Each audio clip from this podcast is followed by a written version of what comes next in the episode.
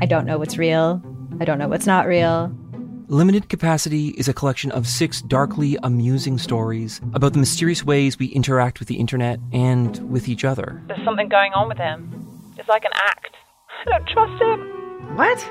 You're staring at me like I should say something, but I, I don't really know what to do here. That's the whole name of the game. Don't talk about how the town isn't real. You understand? Limited Capacity, available now on CBC Listen or wherever you get your podcasts. This is a CBC podcast.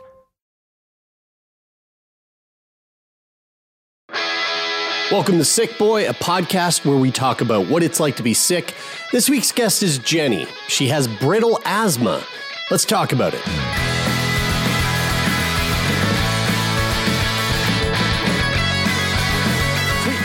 we are rocking and rolling, and we are going to be talking about this. Guys, we are like three for three on shit that I've never heard before. Um, again, we've been doing this podcast for like six years now, almost, and we've talked about everything under the sun when it comes to illness. Apparently not. yeah, I guess Apparently not. not. Uh, because today we're going to be talking about type 1 brittle asthma. Now, I know what asthma is, but Jenny, uh, all the way from fucking just south of Dublin, Ireland. Uh, how, how is that? That was a perfect, perfect accent. Uh, Perfect. that was me. What, what is type 1 brittle asthma? So, type 1 brittle asthma is the very, very, very rare end of severe asthma. So, only 0.05% of people with asthma have this particular type. So, I looked it up earlier and I think it was 105,000 in the whole world. Something, or 108 or something. Oh, like, yeah, so right. not very many people. Um, but I suppose the main difference with brittle asthma and kind of even the severe end is I have all the same triggers as most asthma patients. So, um, you know, dust, pollen, animal hair, all these different types of things. But with brittle asthma, it I kind of describe it a bit like an appendix. It just randomly tries to kill you. So you can be fine. Like I could literally be talking to you like now, and then two seconds later, you can just have this huge asthma attack that almost kills you. Whoa. So it's not ideal. does that wait? Does that just happen ideal. though? Like, could could that happen on this podcast recording? Like, could you just all of a sudden have an asthma Yeah, attack and almost die? should we I, be? I hope not. I hope not. I have taken extra nebs today just in case. Um, but I'll show you a picture. Maybe we can put it up on the Instagram or something. So Yeah. on Christmas Eve 2019, so I usually live in Melbourne in Australia. But so I was there for five years, came home for the first Christmas in six years, and I was out having the lulls on Christmas Eve 2019. Lots having of a great time. Lots of lulls. Seeing all my friends, you know, that I hadn't seen in years. And then two hours later, Oh no! I was. Oh, and for the listeners who can't see, we are Yeah. looking at what looks like a terrified Jenny. a dead person. Is you've got a, Yeah. can, a, a nasal cannula in uh, Yeah. in your nose, and, And are you that- is slightly there something in your mouth there? What is that? oh, that's just like a weird thing Oh, that came off like the nasal cannula. off. I don't Yeah, know. yeah, Yeah. Fuck me. Okay, so It's two hours later because like the first picture is like you dressed up wearing like a Christmas hat and looking all Yeah. happy, and two hours later you're in the hospital looking like, like kind of like a corpse. Literally. So, um, I've got know photos what, like that Do you know, do, like when you, uh, Jenny, when you have a, a a a severe asthma attack, is it is it like okay? So the so I was watching um, I was I was watching this HBO series recently called The Night of.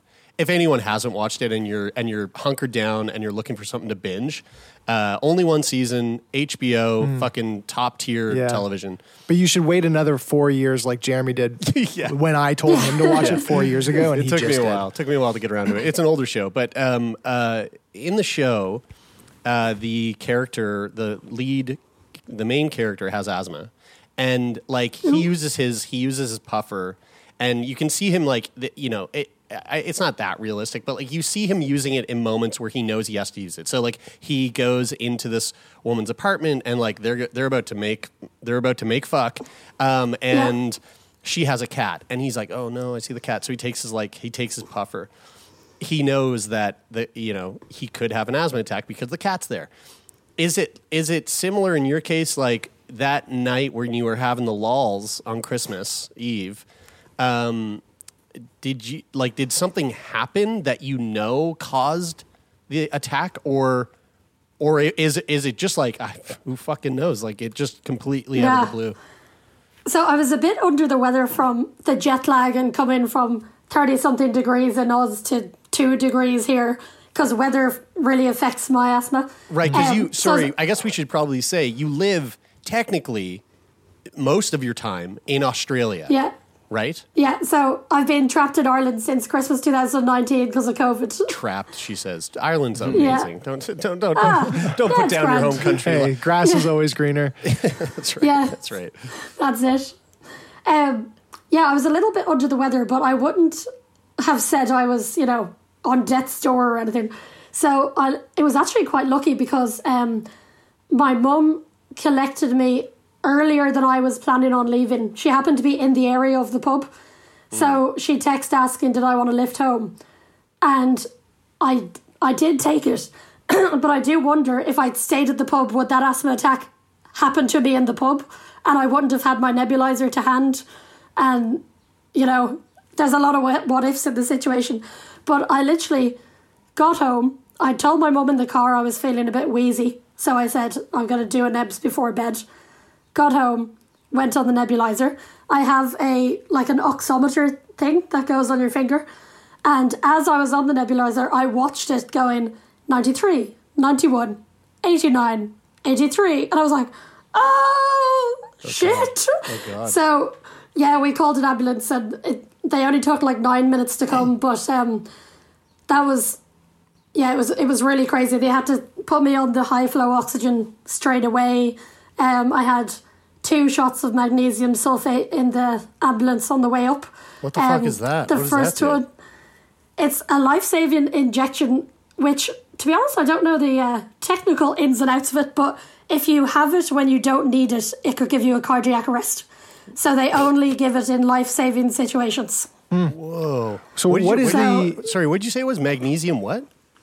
Sulfate. Magnesium. So that sounds like something Yeah. you don't want injected into you just out of the blue. So what is the? What is the main? What is? You know, what's the difference between? What's the difference between the type of asthma that you have and like the, you know, the thing that I think most people are more familiar with, which is sort of the, I, the the way more common form of asthma, which is you know I get this constriction in my breathing and I take my puffer and like you know it, it you know it, it flares up from time to time, but it's not really that bothersome. I feel like that's sort of the picture that that people have about asthma and it's like you well like you said you know it's a it's a much more rare form of asthma where where it can be very life threatening to you like so what mm. is what is the what are the differences between between like the more common form of asthma and brittle asthma that you have Yeah. So I would really like there to be a different word altogether for brittle asthma because when you tell people you have severe asthma, they're like, oh, yeah, my friend has severe asthma. He takes his nebulizer once every five years or whatever. And you're like, oh, okay, I'll take mine twice a day, but okay. Um, so I suppose what you're saying, Taylor, about the kind of definition of asthma is most of the time completely correct. Like that's what most people with asthma deal with. And even Pink, uh, she was doing an interview on some TV show recently, and she said she was worried when she got COVID because she had asthma. And she said, "Oh, it's it's so severe. I even ended up in hospital once." And I was like, "Oh Jesus, like, yeah, poor thing." poor thing. yeah, that kind of thing. Wait, how many times have you been in now, but it is a hospital? Oh Jesus! Um, so that time I went in in the ambulance, I didn't leave until the twenty first of February last year. So that was two months. oh my god Whoa, really? Um, Wow. I had twelve admissions in two thousand nineteen. Uh, yeah, a lot. holy shit But again, Whoa. mine's the much rarer end. Yeah. So, yeah. I I, uh, So- I so so we've we've said right off the bat that you have type one. There's two types, right? There's Yeah. type one and type two. Do you know Do you know the difference between the two? I think that type one is more kind of random, like the appendix theory. And then the type 2, I think you do have a little bit more warning. Right. Yeah. But I could be wrong. I'd have to look it up. So but I, think have, that's what it is. I I have a site up here uh, that that goes into brittle asthma. I was trying to like read up on it before we were talking to you. Um, Yeah. From Healthline, it says type one the, the type of brittle asthma. This type of brittle asthma involves daily periods of breathlessness and frequent sudden attacks that are more acute. Uh, breathlessness is measured in terms of peak expiratory flow, so PEF. Uh, To be diagnosed with this condition, this is fucking wild. To be diagnosed with this condition, you'll need to have wide daily variations in breathing more than 50% of the time over a period of five months. And then it says type 2, unlike type 1, this type of asthma can be well controlled by drugs for extended periods of time. However, when there is an acute asthma attack, uh, it will come on suddenly, usually within three hours, and you may not be able to identify any recognizable triggers. So, with that, um, Jenny, like, when did you receive your diagnosis of brittle asthma? They, it, it- did did you? I take it you've had asthma your whole life, or did you like Yeah. develop asthma? No, I've had it since I was a baby. Um, so I suppose it would have been categorized into moderate to severe when I was a kid. I wasn't in and out of hospital as much. And then when I was a teenager, I was just having a lot of problems and I got um, referred to a pediatric asthma specialist and they did a lung function and my lung function was only 21%. And they were like, oofed, okay, you need a lot more things than you were already given. Um, so I've been kept an eye on pretty much since then, but I had a big attack in Melbourne in 2019, September, just before I came home actually. And I had to be intubated in that one. Oh my so Fuck. that's when they gave the, o- they've kind of known it was brittle asthma pretty much most of the time, but that's when they gave the official, like, Right. okay, this is what you mm-hmm. have, this is what we're going to write on your form. It really does. It really does deserve a different name because it mm. is. Thank I you. mean, like, Yeah. it's like with, with our under pop culture understanding of what asthma is, it really is in a fucking another universe of its Yeah. own. And I mean, like, I never. We talked to somebody. Um, we talked to somebody with asthma on the show, like way back. We were still recording in your basement then, Bry. Um, Yeah, early and I days. was it a childhood friend of yours, Jer, I think. But anyway, we we you know we it was it was somebody with you know, he had kind of typical asthma, and although we definitely it it gave us um, it gave us a lot of insight into living with asthma that we hadn't considered before, and it was like very eye opening for a bunch of different reasons. I mean, this is in a totally different. This is in a totally different uh, universe. Like it really, sh it really does kind of deserve its own name. I mean, regular hospital admissions, intubation, twenty-one percent lung function. I mean, And- Jer, if Jer yeah. went to twenty-one percent, That- you're getting so- your lungs taken out. Yeah, that's right. Like for Yeah. context, like thirty percent lung function is is considered like um, you know like end stage CF. Like like thirty percent Yeah. lung function for CF patients is when you get put on a list to get a new set of lungs. So Mm-hmm. like it is is that is But it's not your lung- lungs, right? It's your it's your ability to get the air It's the airway. into yeah. your into your lungs. But So but it, but is that is lung is lung transplant something that is tossed around in your in your orbit? So my asthma specialist over in Melbourne is amazing. Like she's one of the best doctors I've ever had. She listens to everything. She looks into everything. If I say I'm getting something, she'll she'll look into it straight away. And she's actually quite high up in the board of um, organ transplant in Melbourne. And she has so she first introduced the idea um, kind of early 2019. And I said, because I didn't really understand much about it, and I said, if I got new lungs, would the asthma go away with the old lungs? And she said, yes. And I was like, sign me up. Where do, do I it. get new ones? Whoa. And because my lung function averages, it kind of goes between 36 and 56%. Oh my god. So right now it's probably somewhere in between because I had a bit of a cold about two weeks ago.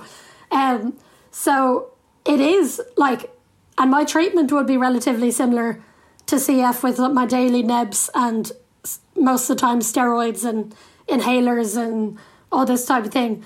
But it doesn't get the recognition that CF gets yeah. uh, which is kind of annoying. But Not That's that I, I'm not against CFers, but you know. it's really surprising to hear that it would Stealing the go away Jared. with that uh, with that lung transplant because like being a, a chronic inflammatory disease where it like like Taylor was saying too like it restricts your airways which is which Yeah. is like what leads to the shortness of, of breath. Like it's really interesting to hear that a lung transplant would would make it go away. Like I wonder if it has to do with the like your body producing extra mucus and a and a mucus I think, buildup, or- yeah, I think I'm it's sure. a mixture of a lot of things because asthma, she kind of described it to me as um, kind of like little Pac Man things just kind of floating around in your lungs. and, um, you know, there's more little Pac Man things on my lungs than there would be on normal asthma people's lungs. So, you know, in my head, I wish they could just get a Hoover and, you know, put it out my throat, go, and just take away all the asthma from the lungs without me having to have a massive operation. Um, but yeah, so maybe I suppose the inflammation is caused by those little Pac-Men. And then if they went away, so would the inflammation. I, I uh, you, you've said how you've you've said neb, nebulizers a couple times now, and and for folks who who aren't familiar with what that treatment is, that's something that I do twice a day. Um, um, can you can you describe like what that treatment is? Do you do it every single day? And if you do, what are you taking in your nebulizer? So it depends on the weather, really. Uh, sometimes I'll take two or three, sometimes I'll take one. But to me, but it's every day. So one neb, what I would describe as one neb treatment would be one Atrovent and two salbutamol nebules. Yeah, salbutamol. I take that too. Yeah, what's up? Yeah, Uh, some of that uh, some of that salty Twins. shit. Um, Yeah. uh, and and basically, it's it's the it, the treatment is taking liquid medicine out of these little Yeah. they're little nebulizers, these little like little neb packs. You put it in a in like a a, a little mouthpiece that's attached to a machine, and you sit on it, breathing the it, it. The machine turns that liquid into vapor that you that you essentially inhale and breathe. And so I'm guessing that your neb treatment, if you did one, if you're doing two different medicines in the neb, uh, you're looking at what, like 30, 30, 40 minutes on the nebulizer? Yeah, Yeah. yeah, about yeah forty minutes. It's also super if you're if you're somebody who enjoys falling asleep with white noise, It's great. it's, really great. really great. It is nice. Yeah. Yeah. Knocks me right the fuck out. um, I, I, th- another thing that was in this this Healthline article, um, and again, just to like put context to this, this is kind of mind blowing. Uh, brittle asthma affects about zero point zero five percent of people who have asthma. So like really, really rare. Um, but the other thing that it says here, which I find kind of interesting, and and I think this is important to note, and I'm, I want to get your take on this, um, uh, Jenny, because we have a lot of physicians, a lot of healthcare professionals uh, that listen to the show. And one of the things that it says here in the article is that not all doctors agree with the use of this categorization of brittle asthma. Um, as some people with regular asthma who have their symptoms under control can still experience life threatening asthma attacks. have you, you know, in your history of living with brittle asthma, have you run into situations where your healthcare providers kind of give you a bit of pushback with this term brittle asthma? literally every single time I go to the hospital that isn't my specialist in Melbourne who who is mm. great.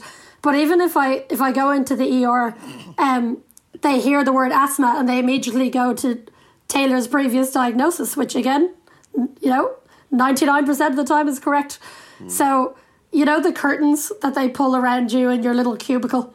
So I swear the doctors think that that's soundproof because like every time I'm in there, they'll like talk about me two meters away and they'll be like, "Oh, it's just asthma. Send her home in the morning." I'm like, "Oh my Jesus Christ, that's not what it is." You're like you, Um, you're like check my lung function, check Yeah, it. yeah. I dare you. I dare you. I dare you. is- it so is- actually, um, oh sorry, go ahead. No, I, I was just gonna say about the about the naming of it. Like, it is it the problem? Is the problem the name, or is it the problem that people just don't take asthma seriously? Because like Yeah. it at the end of the day, it is asthma. Like that's that's Yeah. what it is. But it's just like the the expectation or what people think of the preconceived notions of what it is is is is wrong in this. like case. everything has it like every condition has a spectrum but like when the spectrum gets too wide mm. like break it somewhere and Yeah, now let's like exactly. start some let's start a new spectrum that's shorter yeah, yeah, right. and now we can have like you know whatever the like dude i don't know i was like I, I i i thought for a second that i could come up with a name I, I was I was doing the same thing here. I was going, can- let's name it. Let's let's change the name right now. yeah Heard it here f- first, folks. We're, we're can't changing i the can't name. do it i can't do it I mean, Asthma yeah, appendix. I, it's it's so like it's so interesting to talk to you about this because I do I feel like I'm just I'm really just talking to another CFer. Like Jenny, you sound like a s- uh, uh, you sound Yeah. like a stereotypical CFer. You know, you have Yeah. that very raspy sort of like weathered um, uh, v- vocal cord quality that we hear in a lot of people that live with CF who you know which which I, th- I I don't know. I'm not a fucking physician. Maybe maybe uh, Lori can send us an email and let me know. But I think that comes to I think that comes from coughing and, and wheezing and just like sort of wear and tear of the of the vocal cords. Is that Yeah. it, like is is your is your vocal the quality of your vocal uh, sounds like is that from your asthma? Yeah. Uh, I, I was when when I had the big attack at Christmas, I couldn't talk because there was, you know, my airway was too much busy with the little bit of air to get out any voice. So I was like, hello, I got you. Like literally like I had laryngitis or something. And this doctor comes in. I'm literally like still on oxygen 24 7. I am looking grey and horrible. And he comes in and I'm just like, so, blah, blah, blah, blah, like trying to explain to him what has happened. And uh, I, he's just like, oh, uh, your lack of voice isn't from the asthma attack. That's from laryngitis. We'll give you some Exputex, which is like a, you know, like a cough syrup type thing, you know, that normal asthma people would use. And uh, he just said it with such arrogance. He was like, that's just laryngitis. Don't be daft. Of course, it's not from your lack of air. And then, of course, I was like, okay, I'll take the Exputex, but I know what's going to happen. Took it. Mm-hmm. Voice still the same, or lack of still the same. Mm. And uh, I just, yeah, I just hate the way they have such, like, yeah, just arrogance in there. Just like, what I'm saying is correct, and you will not tell me what is not correct, mm. even though you have experience of this super rare condition that I do not. Jenny, I feel like So- I feel like you've had a fairly negative experience with the healthcare system, especially because you have brittle asthma. It's very rare. You know, a lot of the the healthcare prov- uh, practitioners that you've seen seem to like not take it that seriously. Do you feel overall that you have had a negative experience with the healthcare system, or do you feel like you know there are doctors there that have have like I mean helped you come to a diagnosis and understand your situation better and you know live with the disease that you live with? Yeah, it, it's definitely a mix.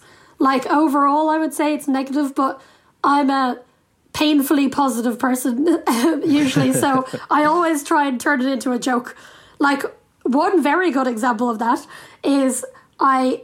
So I don't just have asthma. I've got underactive thyroid, endometriosis, and polycystic ovaries as well. So it's just a big party up in there. Um, So I went to a endocrinologist because I had my thyroid, whatever numbers were all over the place, and he tried to, to diagnose me with Down syndrome, and he cut and he Whoa. charged me six. He charged me six hundred dollars to get a genetic blood test. Um, and I just, I was literally just going there to ask him what was all wrong with my thyroid, and he told me he thought I had Down syndrome, and I was like, What was What? that? Ba- did he did he say what, it was based off of? That's I mean said- that's very confusing. He said my eyes were too far apart and I had funny looking lines going down my palms in my hands. Did you get the test? Yeah, well, I did because he didn't tell me it was. I got the invoice of six hundred bucks after I got the test, and funnily enough, came back negative. Would you believe? interesting. and uh, Your eyes don't Yeah, look he that was- far apart to me. Yeah, they look very normal. thank you, but I I emailed him and I was like, I am not paying six hundred bucks. This is ridiculous. And he sent back again another arrogant email, being like. Uh, you had severe facial features reminiscent of someone with Down syndrome, and when uh, when it is um, I don't know, like when, when we're suspicious about it, when there's high clinical suspicion, genetic testing is required. And I was like, there will, I'm 24. I think it, they would have found it by now. I, like I've spent my life in and out of hospitals. I That think is they might have picked up on truly that. shocking. That is so Oh. wild. Yeah, I it know is. it Yeah, was is mad. crazy. Can you imagine how In fucking end, I- wild it would have been though if you if you were like, oh, oh, I do have Down syndrome, like, and I didn't know this whole time. Are you in the? Um, I know. I can't. I I always get confused uh, whether Ireland or Northern Ireland are, are in the UK. Which one is the? No, which, Northern Ireland are. We're not. You're not, but Northern Ireland is. So you're not. It's Yeah. not NHS. Like the healthcare system, you, it's all- it's a Uh, completely like different. I wish. No, no, it's not. It's it's um very flawed, a bit all over the place. Um, oh God, the NHS would be amazing, especially for someone like me who's going in and out all the time. Um, but I am I am on like a thing called a drug sub scheme, so it's you have to pay like the first hundred and twenty euro a month of your meds instead of like it'd be like six or seven hundred for mine. Whoa. So Okay, that's helpful. Hey, Right. I'm. I want. to I'm really. You said uh, earlier that you had been intubated, and uh, I think you. I mean, you might be the first guest, at least that we've heard from, who's been intubated. We never really talked about intubation with anybody else before, and this this notion of becoming intubated. Um, you know, I think be- pre-COVID. Uh, most people would, wouldn't really know what intubation is. Um, you know, most most people outside of the the, the world of healthcare. Um, Yeah. now that now that most people now that like intubation is kind of a household name and uh, a scary a scary thought for m- most people today because of COVID. Um, can you can you tell us about that experience because our friend Andrew, who's an RT, um, uh, he's you know he's he's talked to me about intubation a number of times, and it sounds, fuck, it sounds really just awful. horrifying. It sounds like a really awful experience. What what um, do you remember? Like, do you remember being intubated? Do you do you recall what that experience was like, or were you too drugged up? Yeah, it's it's very blurry, but um, I had actually gone to the hospital like five days before, um, because I knew something was going to happen. I was like, oh, I really feel bad. I looked awful, like my eyes go very, like almost bruised when I'm, uh, like very very bad. They just, I li- literally knew it was the calm before the storm. I was like, something's going to happen. So I went in and they were like, oh, we'll just put you on steroids. I was like, I'm already, this is me on steroids. I'm already on steroids. And they were like, oh, we'll just up the dose. It'll be fine. And then five days later, I came back, like literally, like dying. My housemate had to bring me into the hospital because um, I didn't have ambulance insurance over in Oz at the time, and it's like three grand to get an ambulance. So uh, my housemate brought me in, and it was the same nurse at triage, and I was like. And she was like, Oh, you've been here before. I was like, This is what I was trying to avoid. And she was like, Okay. So she like picked up the big red phone and was like, Okay, we got someone working pretty hard here. And uh, I literally got rushed in. It was like the, you know, kind of like the resus cubicle. There's about eight or ten doctors, beeps of machines. Heart rate was like in the 200s. Oxygen was terrible. Um, and then I don't really m- remember that much. After that, I was I wasn't in hospital for that long because they had me on bed rest at home for a while. Um, but yeah, that was pretty scary. But the worst time, definitely. So the time I was in the ambulance on Christmas Eve, um, I had the most gnarly experience. So there's a lot of noise in the ambulance. There's like of going down the road really fast. My mum and the ambulance um, lady were chatting away.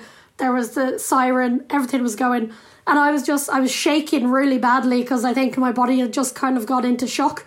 So I was like, just like trying to get any air in, and Is it scary? I don't when think you, they've given me- you- is that scary when you feel like that? Like, it, do you, It was- do you are you struggling to like breathe at that that that moment? Well, it, it is scary, but I'm kind of used to it now. I've had so many asthma mm. attacks. It's it's not that scary. But this one, so I think it was before they gave me the magnesium sulfate, the first one. So I was looking at the back of the ambulance. I was just trying to focus on something because I was like, just need to get this air in. And then the back of the ambulance started going really blurry. And all of a sudden, I started hearing music in my ears as if I had noise cancelling headphones in.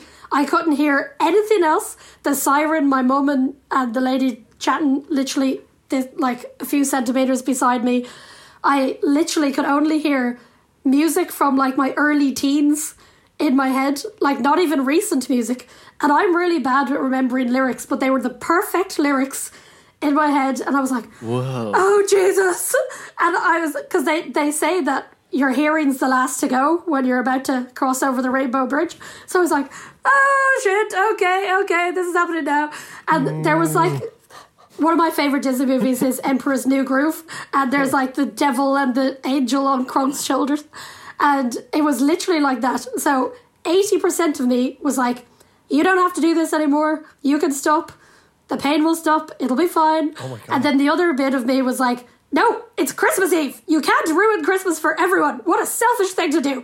Come on, you can do oh this." Oh so, but so I was like just trying to like try to get it in and then the ambulance lady must have I must have just looked like I was freaking out and she looked at me and she was like are you okay but I couldn't hear her I was still hearing this music but I lip lip read her saying are you okay and uh, I was like no just like furiously shook my head so we went like pulled over the side of the road and then the guy in the other ambulance jeep that was following us burst into the doors and that was really disorientating because the doors were the only thing I was focusing on. Mm. And then they burst open, and the guy comes in and gave me the first shot of magnesium sulfate.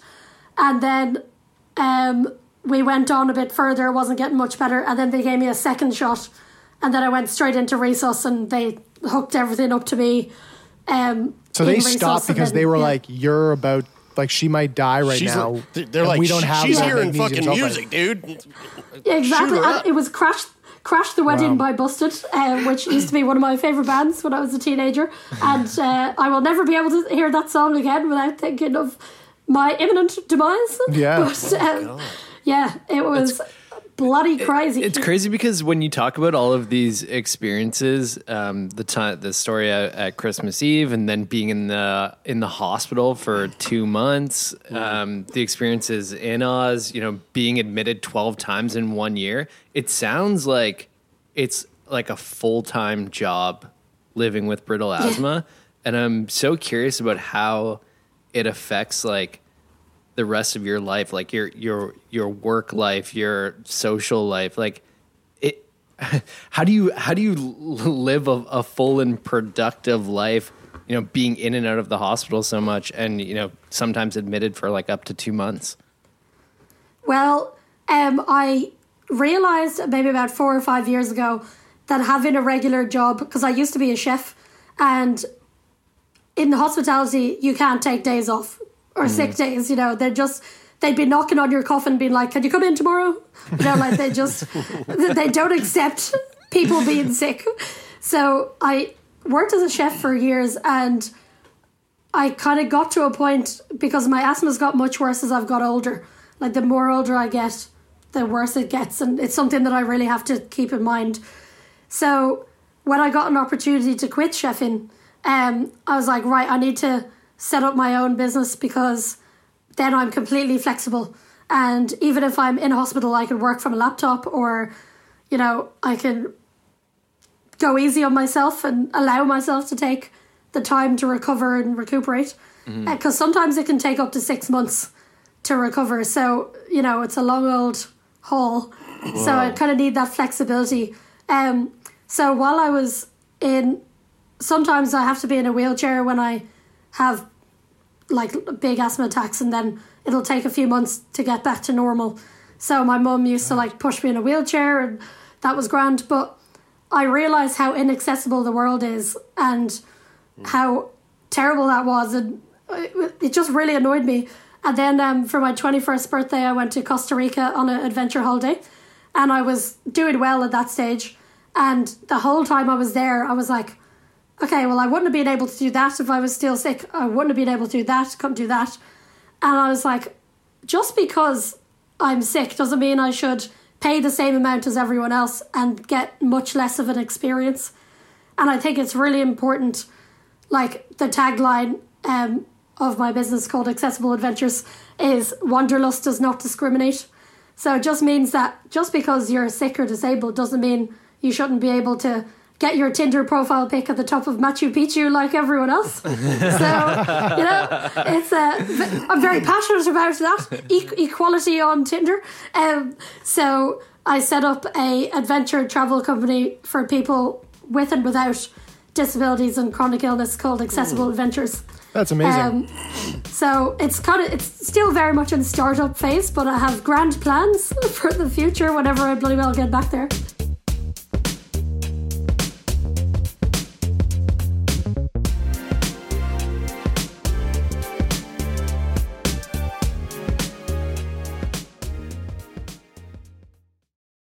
Hi, I'm Jesse Cruickshank. Jesse Cruickshank. I host the number one comedy podcast called Phone a Friend. Girl, let's phone a friend. Not only do I break down the biggest stories in pop culture with guests like Dan Levy and members of NSYNC, I do it with my own personal boy band singing jingles throughout because it's my show. It's your show, girl. New episodes of Phone a Friend Yeah. drop Thursdays wherever you get your podcasts. So work it, girl. Yeah, work it. Okay, that's enough.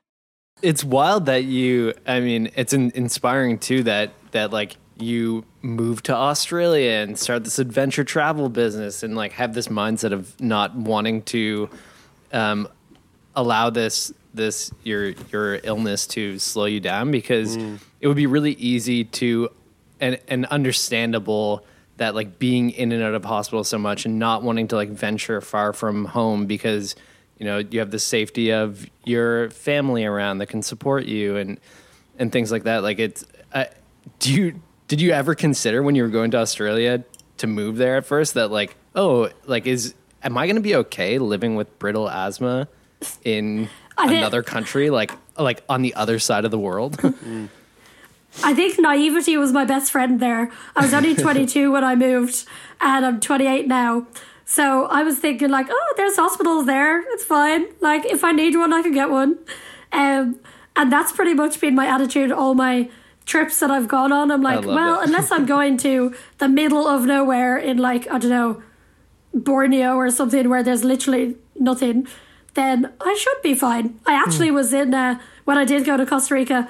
We were in the jungle, like six hours away from any kind of civilization on a boat and a bus, and I did get like a throat infection while we were there. Um, but the guys were like medicine men, so they gave me uh, local honey and lime juice from the actual trees there, and that made my voice come back. So that was great. crazy really I'm wondering, I'm like with your. I, I also I also um, have a travel business and um, and uh, travel is is is fascinating and and my my partner who is like really the sort of like brains behind the logistical um, aspects of it and like um, what what are like what are the sort of like considerations that you um, need to make or or or or do you have those considerations in terms of you know like the the wide range you know with a travel business that's that's catering specifically to making adventures accessible for people who might live with an illness or a disability or something like that that when you go to these places, especially remote places, I mean, I've been in places where I got sick and, you know, alarm bells start going off because you're so far from from being able to get proper medical help. Like, what are those considerations to make? Um, especially, you know, if you might be dealing with like a wide range of different of of, of people who have di- like really um, like wide ranging um, needs. Should something come up Rise, that yeah. needs to be Yeah. that needs to be taken care of. Well, electricity is probably the main one. Um, none of the tours that I've done have been like real wilderness ones because, um, like, there's people with uh, power wheelchairs that need to charge it overnight, and Mm. people like me with nebulizers. And I do have a battery powered one now, though, which I'm Same. very excited How about. much of a fucking Yes. lifesaver is that, eh? Literally, I mean, like, I will do it now while I'm driving. Where did like, you? I literally. Yeah. Where did you get yours? Did you order it online? Uh, no, there's a place um, in Dublin called Oxygen Care, but it costs like 370 euro. It's very expensive, Yeah, but worth I- every penny. It's been yeah, amazing. same. I bought mine years and years ago when I went on a, like a whitewater kayaking expedition, and I was like, oh, oh, this changes everything. Like, it's, Jerry, your it's- nebulizer is the first is the spark of the first conversation that we ever had. Yeah, that's right. Yeah, yeah, and, Oh. and thank God that place in the middle of the fucking jungle in Brazil had power because it would have been a pain in the dick if it didn't. um, uh, I I want to uh, I Wait, want the- to sh- sorry, she was just um, answering. You you said electricity um, first. Was there was there other consideration? Like, are there other um, considerations? Um, well, there's accessible bathrooms in the hostels that we stay in, and accessible rooms, and all these different types of things. But at the same time, excuses are made all the time, like, "Oh, we're not accessible, and we can't be accessible." But you know, you can make things accessible rel- relatively easily um, between bringing your own shower chair, hiring your own ramps, you know, this type of thing. Um, I actually got an amazing opportunity to go on a tall ship, which was made accessible, and they sail around the world with interable cruise. uh, it's called Jubilee Sailing Trust, and it was literally so idiot proof. Like the the adaptations that they made on the ship, no one can t- can tell you, oh, we, we can't become accessible because they're a literal famine ship that was built like a long time ago, and they have like a periscope that's down at a different level so you can see out. They've got um, an accessible platform all the way up the mast. They've got like a pulley system to get people onto the boat. Like it's just so easy. So I just tried to bring along if I make sure um, I have the ample information before we go. So like, where's the is there a, a disabled bathroom? Is there a shower chair? Do I need to bring one? Blah blah blah. Um, so I brought a girl with spastic quadriplegic cerebral palsy um, up to Byron Bay a few years ago, and it was amazing. We went kayaking. And the whales came right up to her kayak. Oh, wow. And I burst into tears and it was so amazing. Um, and then we went snorkeling at like this coral reef and she made me cry again because she said when I was in the water no one would have known I had a disability. Mm. Because you're Oh. all just bobbing along with your little snorkel. And uh, Fuck, that's sweet. and that was just warmed my cockles of my heart. It was very nice. I think that that's really important what you said there. What you, that point that you made about like you know e- e- even if even if there are some things that are not specifically accessible, like there can be like, you can you can try to make like traveling. Traveling is essentially about being outside of your comfort zone and and and making adaptations to to like make foreign things more comfortable. And although people who are Yeah. living with illnesses and disabilities, you know, they face a they face they face a uh, uh, you know like a steeper challenge um, in some ways. You know, there are there like that being outside of your comfort zone is like is really like you know traveling is. I think I can say for for I'm sure for all four of us has been like one of, if not the most life changing, Totally, character building experiences of our lives, and and it and I I really love, I really love that that initiative and and um, um, and the inspiration to to start a company like that because uh, because travel is. Yeah, it's a kind of it's second to none, really. It, it was uh, was it Ecuador? I think it- I'm trying to find it here. I think it was Ecuador where the Yeah. president there, or or it was like president elect, was paraplegic, and and like he Oh. he was trying to make his whole thing was like making Ecuador as accessible as possible. Accessible tourism, yeah. Yeah, I, Amazing. It's a I, I beautiful country. I have um, I while we were talking here, Jenny, I I brought up the uh, the website for Accessible Adventures, and I just want to show the guys the the video on your website. Um, can you like talk us through this and and and like where where these shots were taken and and what it is that we're looking at for our, our viewers and and for anyone who's listening, I highly suggest you go uh, check out the website. Um, The social media is better. accessible.au. um, but the, the video is great. Like, um, here, let me. Uh, I want to play this. Just talk us through this because it's it's really really well well done. Like, where the fuck so is this, this? is um, this is the Great Ocean Road in Victoria, which is one of my favorite places. And um, there's a lot of accessible viewing platforms, like this one that looks over um, the Great Ocean Road, and there's a zip wire park that only just opened up, and we got to use their disability harness for the first time. We christened it, so it's really cool. It's like a zip line through the trees. Yeah. Um, so the guy we brought was um, he had a spinal injury, so he was paralyzed from the chest down. Um, but there's definitely a lot that could be improved. There's not a lot of beach mats, seeing as how the whole Great Ocean Road is full of amazing beaches. Um, but it's definitely something I plan on, you know, talking to councils and stuff about when I get back. Right. Yeah. I mean, it's. I, it, it, I love that that you started this company. Like, what was the what what what made you start it? What was the what was the catalyst to to to take this route in life as opposed to going down the hospital, like continuing down the hospitality route uh, with with being a chef? Well, being a girl in a kitchen is uh, deep dark hell. It's horrible. You get sexually harassed every single day, and uh, it's not really until you quit that you realize, oof, some of that stuff was very inappropriate.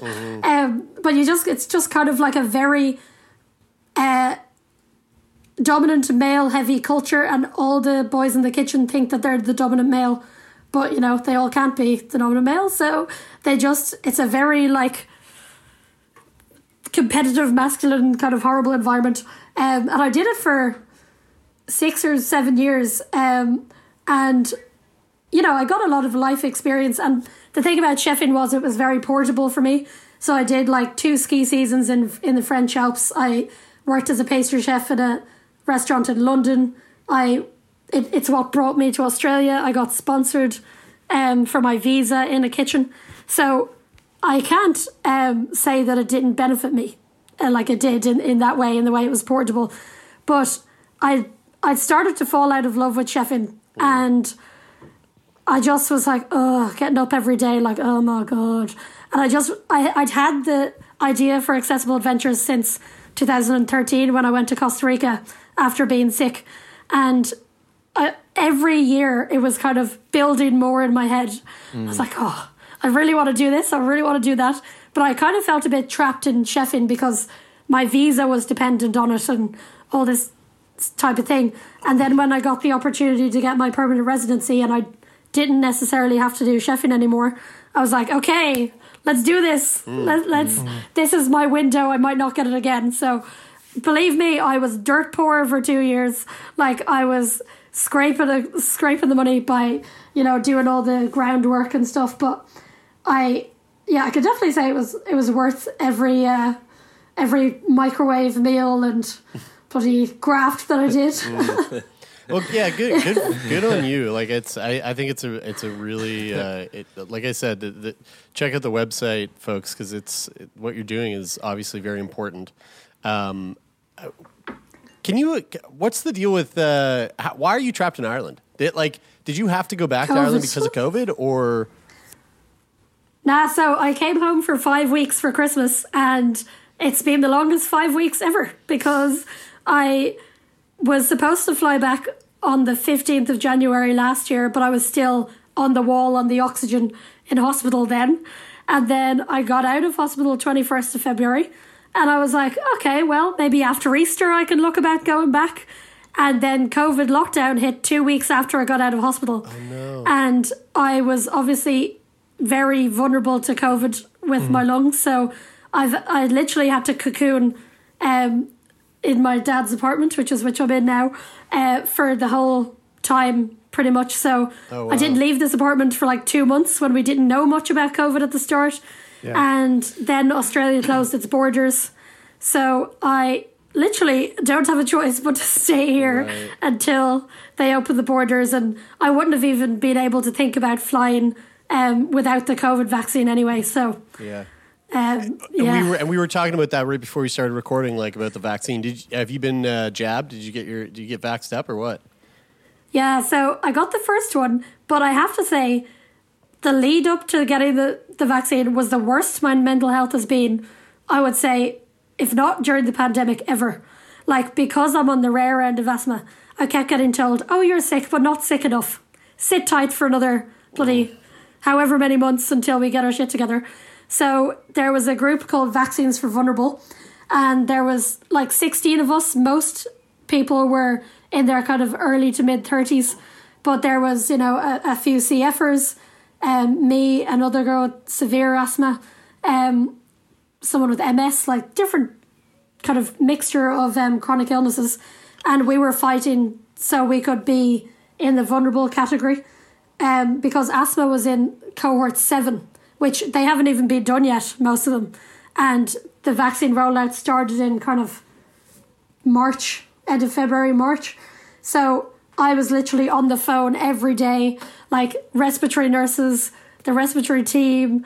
Um, I was in, like, the, a load of us did media things. So we were in the paper, we were on the radio, people were on telly. We were literally just shouting about it.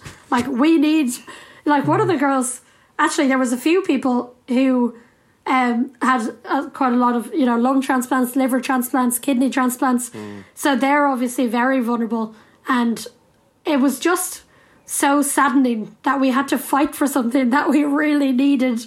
And we'd been cocooning, we're only young and we've been cocooning like elderly people for the whole time.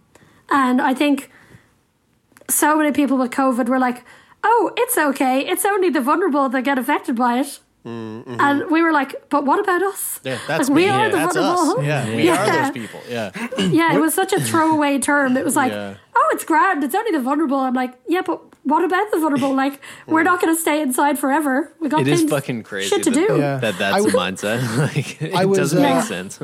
I was with a I was with a couple of friends yesterday, and uh, they're they're from Toronto, and one of them's a doctor, and she she got vac- vaccinated a while ago, and her husband just got vaccinated recently, and it was really the first time that I had that I had thought to ask um, someone like how their perspective, like just their like world view, social view, like how their mindset has changed after getting the vaccine. Like it just jumped to my mind. I mean, and and I'm assuming, I'm assuming there there had there has to be quite a shift for you, especially being in a way more vulnerable state than you know the average person.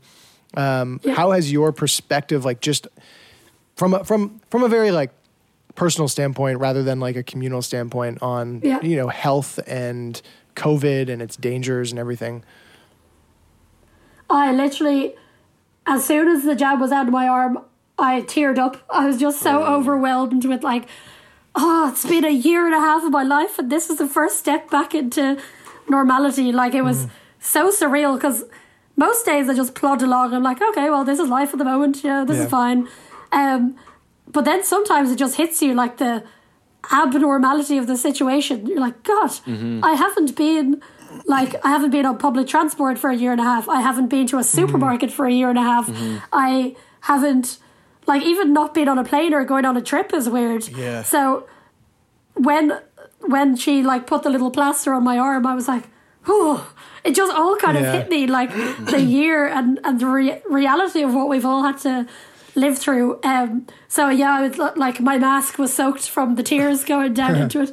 Um, yeah, it was, a very overwhelming experience. It's Every funny. uh, time I, I I feel the same way. It's always very normal, and then I get stoned and I go, "Holy fuck!" Yeah, it, it's funny. It's funny how like The I, I've been having that. I've been having that a lot more recently. I think mo- m- mostly because because I've I've been finding like my it, it's it's been tough on my mental health like over the last I don't know like month or so. But um, it's it's so it's so interesting to to kind of just step back and and make that realization of how much of a roller coaster that those emotions are you know of like of every so often just just remembering like oh whoa we are mm-hmm. like we are living we're li- we're living in a in a in what you know 2 years ago would have looked like uh, some horror film. Like like we're Yeah. we're living through contagion which is mm-hmm. which is like a, a really really like scary film. And and mm-hmm. that's that's our fucking lives right now. It's fucking crazy. It's interesting because it, it reminds me of the feeling of like doing like like pushing your body to the the limit in terms of like a doing like a, a big physical feat. So like I've I've run a couple marathons before, and when you're running the marathon and you're in the middle of it, you just sort of get into this like routine where you're just trudging along and like y- like you're just going through it and you don't realize the like the full extent of the impact that this physical feat is putting hmm. on your body until you get right before the end hmm. where you're just like oh my god i don't think i can I, I think i can barely go on but i know i'm there. So then you just sort of like let your body break down and like when you cross the line it's like oh my god that was so taxing. And as Yeah. we come into the end like hopefully the the end of this pandemic i i noticed my mental health too in the last couple of weeks has sort of been like oh oh my god we're we're almost there. I'm starting to let these feelings of exhaustion uh, being tired and fed up with dealing with all this sort of just like pour out. But at the end of that too and like the silver lining of that is like this feeling of like hope now for what's what's to come but jenny like you you hmm. mentioned that like your your mental health w- has possibly never been in a worse time than a worse place than it has in the in the past year. Was it like just a matter of getting the vaccine and then all of a sudden you're like, oh, okay, like I now feel like I can see the light. Well, I think I know what you mean about the marathon thing. I did uh, the Berlin Marathon on my rollerblades in 2017. Oh, hell and yeah. I absolutely know what you mean. like rad. that last two Yeah. kilometers is like. um, so yeah, Wait, it is that a com- hold a- on? Is that a common thing? People doing uh, marathons and rollerblades? That sounds so fun. It, well, it was an inline marathon, so there was ten thousand of us on Whoa. rollerblades. Fuck That's yeah, It was that's amazing. cool. It's funny to think now with you know ten thousand people would be like, "Ooh, no," but uh, yeah, it was amazing. Um, but with so, I think I was naive in the fact that I thought that getting the vaccine would be like a miracle cure for my my low mental health because of getting the vaccine. Because I was like, come on, like it felt like I was running through quicksand just trying to get the bloody thing. Um, and it made it worse that I'm living with my granddad who's 87. I'm like, well, we look after each other. Uh, so he got his too, like really early on because he's obviously in the very elderly category. And then my mum got hers before me because she works as a carer. So she got hers for, from work. And I was like, I'm the only vulnerable person in this household and I still haven't got it for God's sake. So I was literally like, I think that was really grating on my mental health.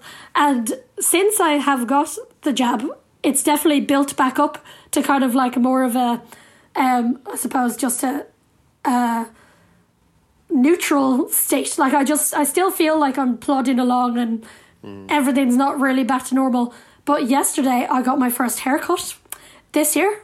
And I literally feel like yeah. a million dollars. Hell I'm yeah. like, I, I have blonde back. I have much less hair. So yesterday, I think was a turning point.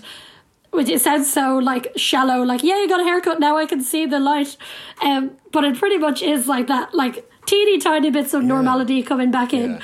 I still haven't been to a supermarket, but um, once I get my second jab, I think that'll be my first day trip. It'll be very exciting. Just Hell yeah. dancing down the aisles, dancing down the Yeah. cereal aisle. With a trolley, like Uh, Jenny, uh, I want to ask you a, a two-part question that we ask a lot of our guests. Um, uh, what is the what is the biggest thing that type one brittle asthma has taken away from you? I think spontaneity, like not being able, you know, like when you're on a night out and you like meet someone and you can't just go back to theirs because like you don't have your nebulizer with you, type thing. That's such a shallow thing as well. But um, yeah, spontaneity. Like I, yeah, yeah, and uh, I I do love being spontaneous, but I, I I also need to have like at the back of my head, okay, where's all my inhalers, nebulizers, blah blah. Um, so yeah, I, I'd say spon- spontaneity, What's the biggest thing that it's given you? Um, empathy. I think it's given me a lot of empathy for um, people and what go- they're going through, and to look at me, you'd never know. And same with you, Jeremie. Like you'd never know what we're going through behind the scenes. Um, so I think really trying to give people the benefit of the doubt in in not in situations where like they're taking advantage of people or or you, but um, just trying to you know make sure that everyone is given the space that they deserve and that they need, and um, yeah, just being empathetic to people's situations. Like you know, if they don't text you back immediately, doesn't mean they're ghosting you. Might just mean that they're they're going through something at the moment. So I really try and be as empathetic as possible. Yeah. Well, Jenny, I got to say, um, this has been a real treat to to be able to sit down and chat with you from all the way across the pond over in uh, over in one of our favorite places on the planet, Ireland. Uh, it was it was so nice to meet you. I'm so stoked on the work that you're doing with Accessible Adventures. And uh, how can people how can people find Accessible Adventures? How can people find you? Keep up with what you're up to. Uh, so my the Instagram for Accessible Adventures is accessible underscore adventures, and that's where most of the stuff goes. The Facebook and Instagram because the website is under construction at the moment. Um, and then my Instagram is unbelievable. So it's U N B E L L Y A V A B L E. And that's because I have a party trick. Another one of my weird medical things is that I've got two belly buttons. So I was I was on I was on Save like Aussie radio. Um, I was on Aussie radio a few years ago, and uh, they were obsessed with my belly buttons, and I went around like getting free stuff with them. So I changed my Instagram handle to unbelievable, and then it just stuck, and I haven't changed it back. Can, can, So Is it appropriate? For, can I see? Can we see it? I wore shorts just in case this was going to come up, so I will show you. Yeah, hell yeah. How the fuck do you get two belly buttons? Whoa! You do? so wait, how is that? So- how does that happen? That's sweet. It's a medical mystery, but Ah. it was very good when I had surgery for my ovarian cysts when I was 14 because the drain went in one belly entry button point. and then the camera Oh. went in the other belly button. Actually, whoa! So did you have two umbil- umbilical cords? Oh, nobody knows. But uh, doctors were call- calling up the radio station, being like, oh, we think she absorbed her twin. So you never know. I've heard of this. My, my, my, wife, my wife Bridie, she uh, she ate her twin up inside her mom's belly. She absorbed her twin. That's Oh, cool. Yeah. Does she have any holes in funny places? No, she doesn't. I mean, not that I've found. Yeah. Just all the regular holes. Yeah, just the regular Yeah. ones that I know of. Uh, Jenny, this is you're you're you're a real treat. This has been so fun. Thank you Yeah. for taking time out of your day to hang out with us today. Yeah. Thank you so much. I, I literally have been buzzing for this like all week, and I'm so excited. Thank you so much. All right. Good. Thanks, Jenny.